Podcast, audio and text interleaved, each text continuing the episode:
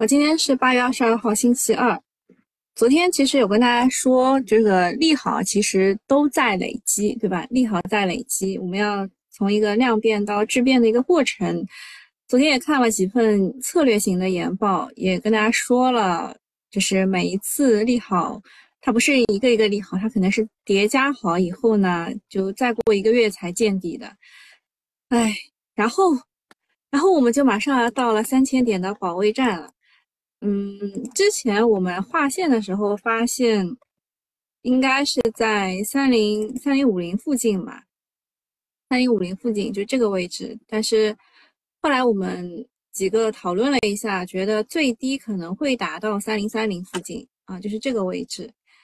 嗯，也也没差多少啦。其实昨天早上的时候，呃，平均股价是。涨过的平均股价涨过百分之零点七四，然后到了到了这个下午的时候又跌了百分之零点七，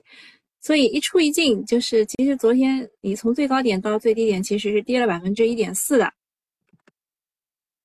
啊，然后要打又要打响三千点保卫战了，三千点个人感觉是还是能能撑一撑的啊，嗯，聊一聊市场，嗯。市场呢还是很不给力的，几乎是从开盘跌到收盘。但是我刚刚也讲了，平均的股价其实中间是有过一个一个上涨的。全市场呢继续缩量到六千七百亿，嗯，现在手上拿着钱呢，真的有点不想买，就跟我们之前有讲那个硅料下跌一样的，硅料一直在跌，你就一直不想想不想买，因为你想要等它更低，对吧？消息上呢有两个事儿，大家讨论的比较多，一个是上午的 LPR 的调整，五年期呢没有随着 MLF 的调整来调整，因为呃之前十五号的时候 MLF 是下调了十五个 BP 的，我们一直认为这一次怎么样也会随着这这二十号的时候，二十一号的时候怎么样也会随着 M F 往下调十五个基点，结果它什么都没有调啊，但是一年期呢它也是跟着 LPR 下调了百分之十，反正是。啊，低于市场的预期了。就大家想，就是你这个降息嘛，大家以为呃你，对吧？就这就是个屁用啊，屁用没有那种，结果连个屁都不给你，这真的是很低于市场的预期了。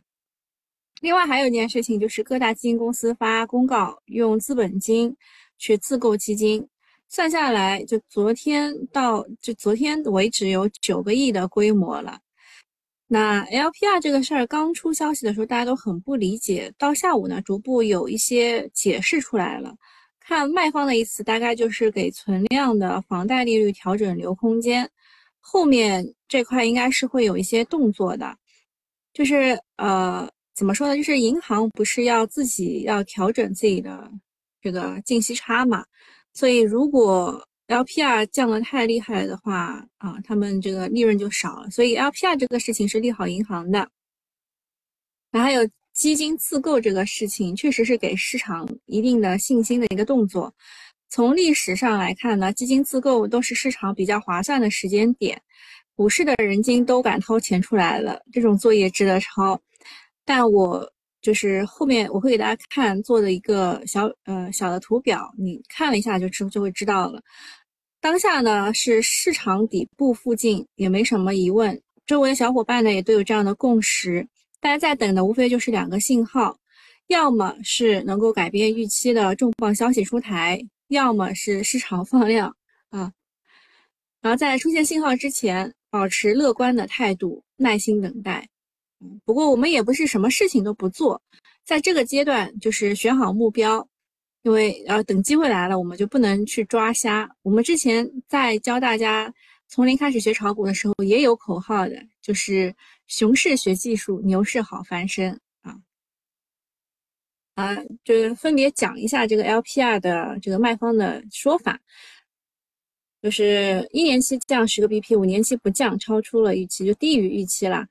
呃。也可能有三个目的，一个是 LPR 的下调整体低于 MF，给银行让利，扩大息差的意图很明显。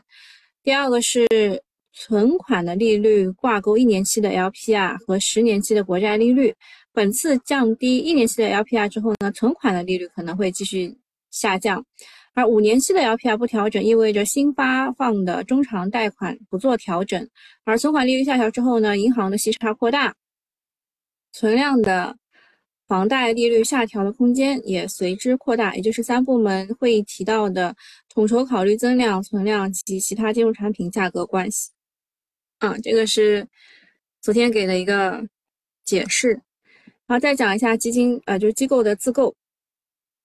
呃，以往的机构自购的行为比较大的，一共有四次啊，这个是自购率啊，就是按百分之几来算的啊，就是比较大的一次是在二零一五年股灾的时候，有一个基金的自购，你看它其实有涨一波，对吧？然后又跌回去了，这是这是第一这个第一次啊，这是第一次，然后啊，第二次这个自购率这么高啊，蓝蓝色线这么高，是因为二零。二零年那个疫情，然后基金自购率很高，对吧？这么高，然后后面也涨了啊，后面也涨了。然后到了第三次的时候呢，是二零二二年，也是情绪非常差的时候，就是我们想着它要放开，就它又不放开，就那段时间十月份的时候，啊，就一直跌跌跌嘛。然后这个时候这个基金自购，呃，但是这个时候其实自购率不是特别的高了啊，不是特别高，而且它在涨到这个。六个月之后吧，它它六个月之后呢，啊涨上去的时候呢，基金自购的这一块呢，它全部都高抛了，就是它在它在这个位置，它在这个位置慢慢的自购，对吧？然后抛了啊，在这个位置它抛掉了，啊，然后第四次的时候呢，啊就是就是在这个抛完以后啊，抛完以后它又低位又又接了一点回来，啊，所以从这四次来看呢，机构的。集体自购往往是在明显下跌或者是有突发利空的时候，在监管的提倡之下出现的，意在向市场传递信心，带有较强的维稳意图。自购发生的位置大多数都是估值比较低的区间，但是不一定就立刻会出现绝对的底部。啊，从目前公布的自购数据来看，本次的自购的强度大约是和第三、第四次差不多啊，第三、第四次差不多，就是不会特别的强，没有没有这种啊，没有这种尖尖头的，就是第三、第四次这种。然后昨天很多这个小小作文啊，就是昨天上海机场和白云机场不是跌停了嘛，很多人来问怎么会跌停啊？呃，小作文说是预期免税的扣点率会有比较大的调整。呃，解释一下啊，免税的扣点率就是免税店在机场销售过程当中机场的抽成。呃，那这个故事要从很早以前开始说了，就是中免和上海机场，呃，他们在二零一八年的老协议里当中的扣点率是百分之四十二点五。当时的免税店的话语权比较弱，卖货呢确实得依靠上海机场这种地主，所以这个比例是很高的。其实相当于就是，呃，就是你赚的钱当中，你要把百分之四十二点五给给这个给上海机场啊，给机场。而这个合同的有效期是到二零二五年底，但是在二零二一年的时候出现了呃一些变化。就二零二零年的时候有两个事情，一个是疫情后出境的人数大幅的下跌，上海浦东机场月度的旅客吞吐量接近清零；第二个是海南的免税开放，中免在海南的业务搞得风生水起。这两个事儿呢，让中免和上海机场的话语权发生了转移，原本很弱势的中免又硬气了很多。在二零二一年初的时候，这两家公司签了一个补充的协议，从原本的租金加提成模式改成了根据国际客流量调整租金模式。新的模式就是下无底，上有顶啊！所以上海机场有一次非常大的下跌，就是在那个时候两个跌停啊。嗯，这几年呃这几年市场是一直有预期的，在国际的客流量恢复之后，上海机场的话语权会重新的回来。虽然扣点率很难回到之前的百分之四十以上，但是保持百分之二十到三十应该是可以的。毕竟国外机场的扣点率也挺高的，这个也是符合二零一八年免税店管理方案的一个要求。昨天市场传这个扣点率是有点夸张了，有些人说二十，有些人甚至说十到十三的。中午的时候，上海机场和白云机场都发公告辟谣了，但是说法不太一样。白云机场说的比较明白，是还没有跟中免去谈，但上海机场说这个是内容不属实，感觉没有完全的否认。啊，就说目前还是以二零二一年签订的免税补充协议为准，啊，所以这种大阴线砸出来，就是大概率可能会有一些变化，但是像大家传言这么低的一个这个。呃，抽成的率概率还是比较小的，毕竟现在国际客流量在逐步的回升，从七月看已经回到了二零一九年百分之五十三的水平了。最近，呃，愿意去海南的人也开始向国外走了，上海机场的议价能力是有回升的。昨天呢，卖方也开了几个紧急的电话会议，还是给的百分之二十到三十的预期，个人感觉也差不多，就不会这么低。然后股价确实是跌了，也涨不回来啊，这个就是小作文的威力。呃，另外还有就是昨天阳光电源大跌，阳光电源其实就这一阵吧，就除了昨天以外，它其实还是蛮稳的，蛮稳的，没有大跌过。啊，那它昨天大跌了，呃，就是它代表代表的是逆变器的板块，这个其实跟周末的出口数据是有关系的，也是有一个小小的利空吧，就是啊，七月的逆变器的单月同比出口是呃负的百分之七点六，环比是负的百分之十八点二。呃，组件呢这边呃出口七月是同比下降了百分之二十八点二，环比下降百分之二十一点一。啊，这个下跌一方面是因为经济数据低迷，出口本身都已经跌成那样了，所以逆变器和组件也好不到哪里去。还有另外一方面是欧洲那边在休假，以及欧洲的库存偏高等综合性的影响啊。而市场这边呢反应很剧烈啊，认为担忧一整年的海外需求终于得到了验证，开始猛砸。呃，接下来呢，光伏板块能不能好起来，还是要看九月的排产数据和八月的出口数据等等。那如果呃产业链企稳的时候，呃产业链回暖企稳之后呢，下半年的排产数据是有望逐步走高的。八月份的光伏出口应该会好转一些，因为欧洲那边休假结束，再加上组件止跌企稳微涨，下游观望和盼跌的情绪减弱，海外应该能好转一些。还有就要吐槽一下，现在市场啊。只只看不及预期的吗？因为今年呃国内的装机每个月超预期，但是他们都没有反应。海外上半年超预期，同样也没有反应，都不涨。但是单单七月份海外不及预期，就直接就猛砸啊，很令人无语啊。但是又像地产一样，它也一直不及预期，就是大家都去赌政策利好，还去炒作一波。呃，阳光电源业绩连续三个季度超市场预期，也没有什么反应，一个数据利空就砸成这个样子。炒作 AI 服务器的啊，浪潮什么啊，对吧？西啊，浪潮什么那个业绩连续两个季度低于预期，却还能向上炒起来这么多，一边天天倡导价值投资，一边默许各种炒作，所以就是看未来远期这个东西有没有有没有很很大的故事吧？啊，像他们炒的这个地产啊。我现在在炒在炒环保，对吧？嗯，热点新闻，继被碧桂园之后呢，融创中国的股价也跌破了一元，沦为仙股。当年最高两千七百亿港元的市值，沦落到今天不足五十三亿，着实令人唏嘘。当杠杆乘上时代的风口，一个造富神话即将诞生；而当时代走远，杠杆未撤，神话也难免沦为笑话。所谓成也杠杆，败也杠杆。而第二个是有关部门以加快发展数字经济、促进数字技术与实体经济深度融合为主题，进行了第三次的专题学习，强调大力发展数字经济核心产业，加快推动数产业数字化转型。数字经济作为新发展动能，不论是产业规模还是长期前景，都是值得期待的。第三个，有关部门提出合理增加对消费者购买汽车、家电、家居等产品。消费信贷支持给居民端加杠杆，主要还是得看居民有没有信心，信心回来了，自然就有消费的意愿。啊，第四个事情是这个印花税确实降了啊，但是是他们的税收降了，同比降了百分之三十点七，一到七月份收的印花税有一千两百八十亿元。啊，市场的成交量持续的低位，活跃资金啊，活跃资本市场的这个政策举措目前效果不是很明显。后面要看市场期待的降低印花税是否能够落地，当然还有 T 加零啊，昨天讨论 T 加零的人会更多一点。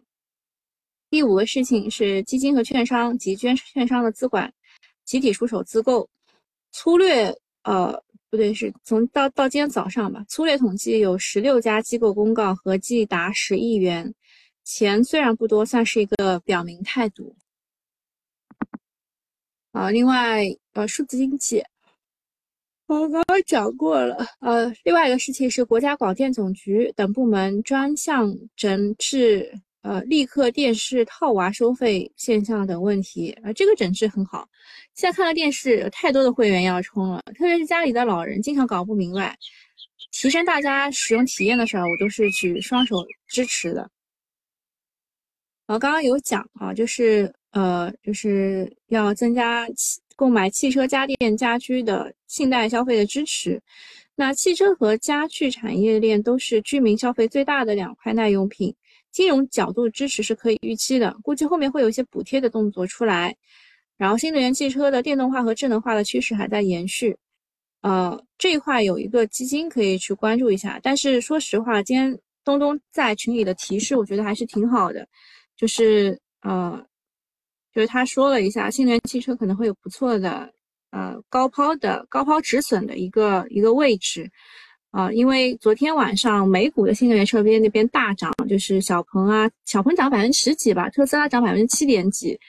就所以就是今天可以高抛高抛一下，但就不要想着买回来了啊，就是就是，呃，卖掉就不要再买回来，因为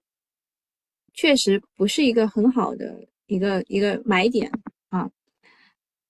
它已经已经向下拐了这个点。然后第四个事情是企业数据资源相关的呃会计处理暂行规定印发了，啊，这个事情是跟那个李强啊李强开的会有关，当中提到了企业数据要素是一个新的生产要素。市场都在讨论这些资产如何入表的问题。这个暂行规定是基础，或许后面还会看到有不少的公司资产负债表会纳入数据要素资源。呃，因为我刚刚讲了这个，呃，这个新能源汽车不要买回来，所以喵喵在问这个光伏要不要止损。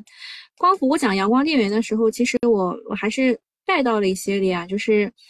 逆变器组件这一些只是七月份不及预期，所以我们还要看一下八月份的出口数据，还有九月份的排产数据。嗯，估计应该是会转好的，所以光伏这一块不用特别的担心。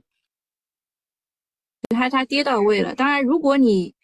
如果你是炒短线的话，光伏就不要去，因为光伏目前来说没有人去啊，没有资金去。如果想要就是炒短线买一些的话，还是买一些 AI 有业绩的股票。什么 CPU 啊、液冷啊这种，也跌的蛮多了。现在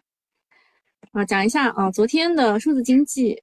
这整个板块展开反弹，像算力和 CPU 是一马当先的。盘后啊，盘板块还有一堆的利好刺激，而且都是非常的重磅的。第一个是国务院第三次的专题学习，就是发展数字经济啊。然后第二个是财政部发的我们刚刚说的这个企业数据资源相关会计处理。规呃暂行规定的通知，二月二零二四年一月一号起开始实施。呃，这个属于昨天最重要的行业新闻。数据资源会计处理方式确定，数据要素产业化大时代开启。这个比之前就是预期提前了很多，直接利好数据资源的公司。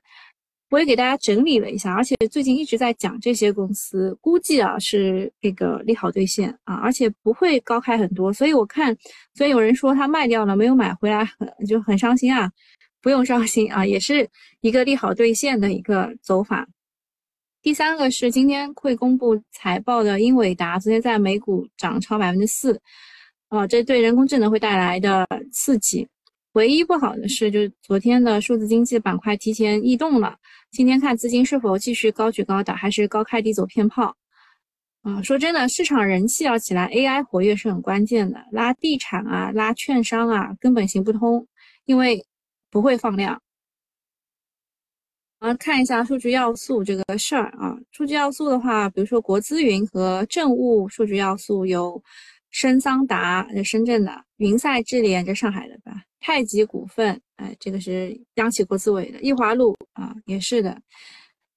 然后自有数据有上海钢联、中原海科、卓创资讯、航天宏图等等。还有数据确权与登记有人民网啊，当然有新华网、还有深桑达等等。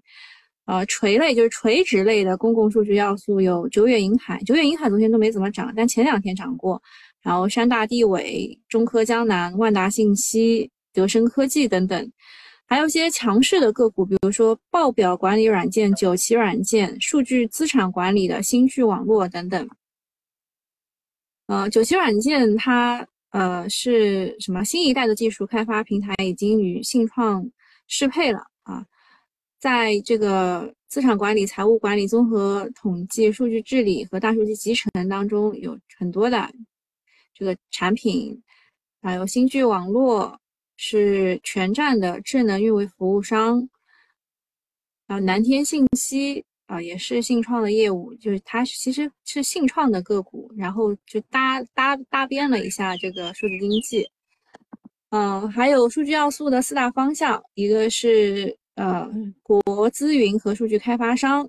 啊，有太极股份、深桑达、易华录、云赛智联，还有三大运营商：中国移动、电信，还有联通。呃，垂类的我刚刚有讲过，补充几个，什么千方科技、嘉禾美康，然后数据加工有海天瑞声、思维图新、托尔斯等等。这些只是告诉大家一下，今天也是不能去的，就是。因为因为前面预期很足啊，前面预期很足，然后现在很容易就如果给一个高开低走已经算是好的了，最怕的就是低开低开冲高然后再低走，这个就很很可怕了，就骗你们的。再讲一下 AI 算力，因为刚刚也讲了，数据要数据数字经济和 AI 算力其实很多都是集中在一起的啊，搅和在一起的股。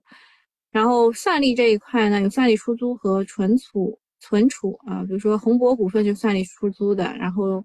铜牛信息、易华路是存储的，首都在线、亚康股份等等啊，这出租的啊，这这这两个都是出算力出租。然后液冷服务器这一块呢，有浪潮信息、中科曙光、中信通讯、英维克、声林环境等等，就这个就是有业绩的，可能会有业绩的，因为中国只有 CPU 和液冷是。我们还能做一做的啊，可能会有业绩的东西。然后接下来是头部券商，不仅是降金手费，可能纯佣金也会降。之前我们说了，金手费是包含在纯佣金里面的啊，所以呃，就呃算是真金白银让利吧。啊，一年五十亿的话，股民一人二十五块啊，股民大家也可以省下一顿快餐的钱。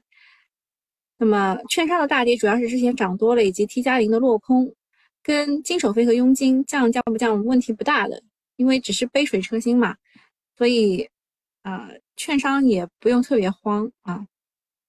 然后昨天还有一件事情，就是网传高盛中国办公室所有的人都被带走，北京、上海办公室都回应了，啊，都是现在就是正常的经营。网上是有一张截图在传说，这个高盛中国的办公室所有人及所有电子设备都被带走，十辆大巴呼啸而过，颇为壮观。但是凤凰网财经去致电了，去求证了，说都是正常营业的。最近外资天天跑，让人怀疑有资金在做空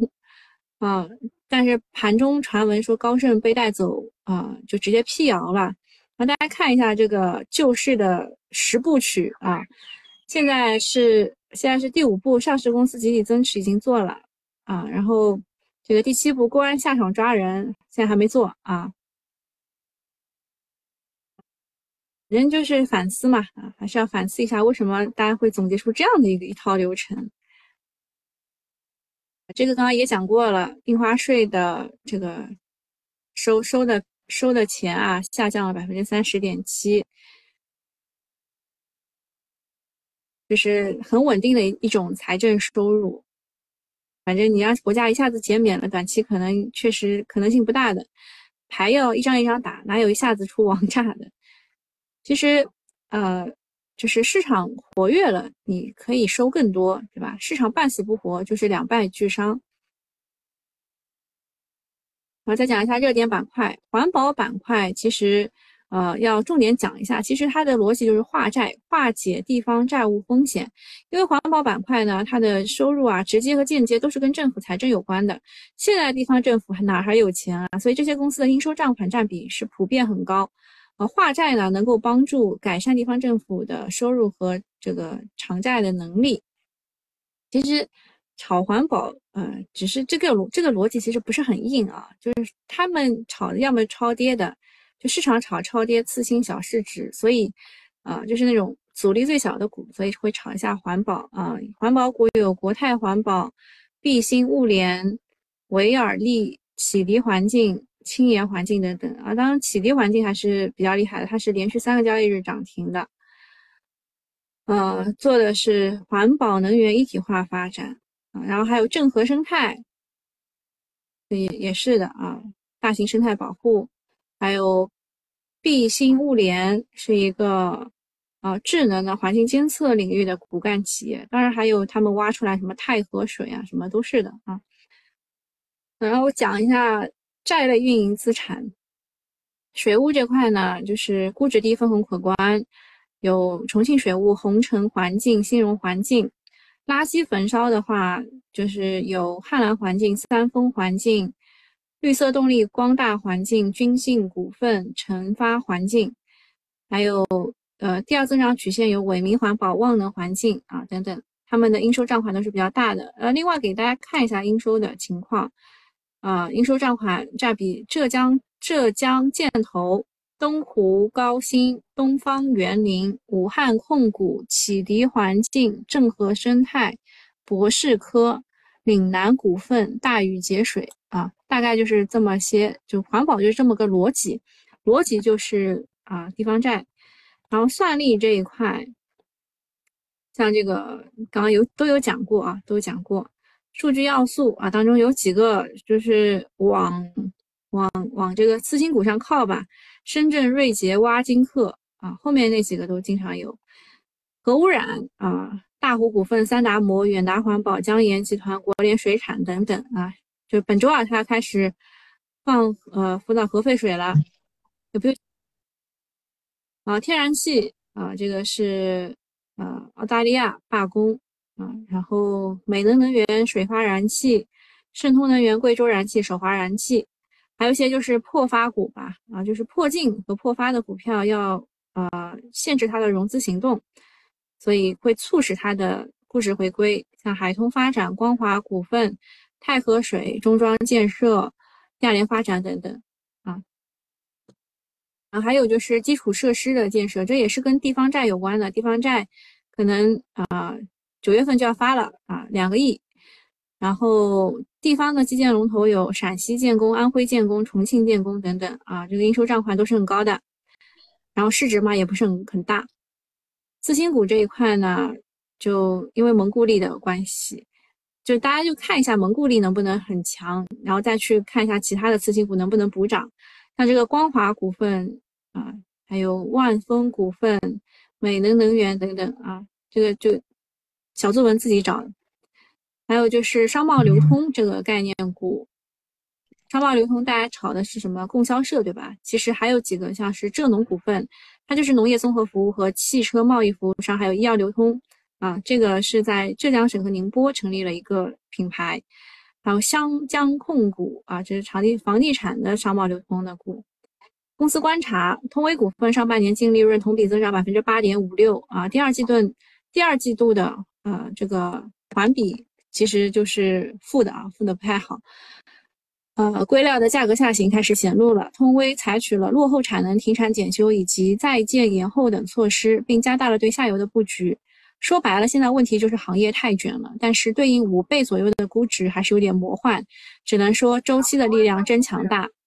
第二个是海螺水泥，它的上半年的净利润同比下降了百分之三十四点二六，这是预期内的一个下滑，主要还是房地产市场下行的拖累，需求不振。啊，加之库存处于高位，水泥自然卖不上价。下半年还是得看基建投资和房地产的改善情况。但是海螺水泥它是一个投资型的公司，所以它的投资还是不错的。第三个是海南机场，上半年净利润同比增长百分之八百零七，啊，属于符合预期的。因为啊，在三亚的机场旅客的吞吐量恢复势头很好，啊，还就是可以创下超过。啊，二零一九年的记录，客流量上来了，公司也在积极的推进免税业务的布局。对，嗯，所以呃，海南机场其实是在跟上海机场、白云机场在抢生意的。外科线。嗯，问谁在讲话？呃，接下来讲一下这个呃公司观察，像这个博时股份，啊，博时股份呢，它迎来了四百三十六家公司的调研，它是固体物料后处后处理装备龙头，呃，是主要是向光伏硅料、电池、机器人等领域横向拓展，与哈工大展开合作，布局了人形机器人啊。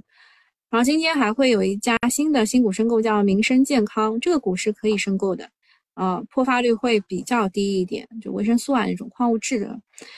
嗯，重大事件啊，这个微光股份买的中融信托的产品也逾期未兑付了，就是五千万啊，五千万。还有业绩业绩的情况，可以大家可以自己看一下，因为最近在中报季嘛，就大家都在发业绩情况。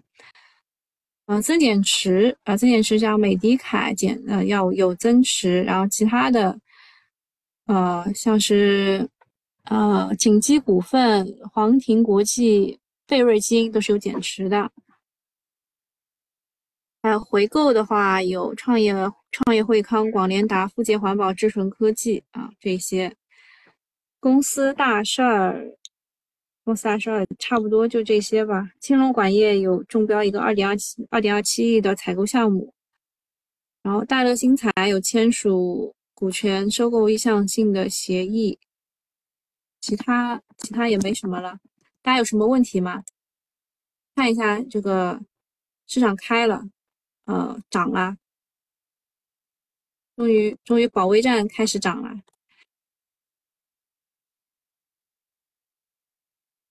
这是网络安全股，嗯，看一下还有什么，像蒙固利，蒙固今天是低开的。启迪环境已经是四连板了啊！这啊，这个就是化债啊，化解地方债，化解地方债的一个，像其他的倒是没怎么涨。嗯，昨天昨天我找了这三只嘛，启迪环境、美丽生态、正和生态啊，还有远达环保，远达环保好像不太行，删了删了。然后呃，次新股这一块找了这三只嘛。也不太行。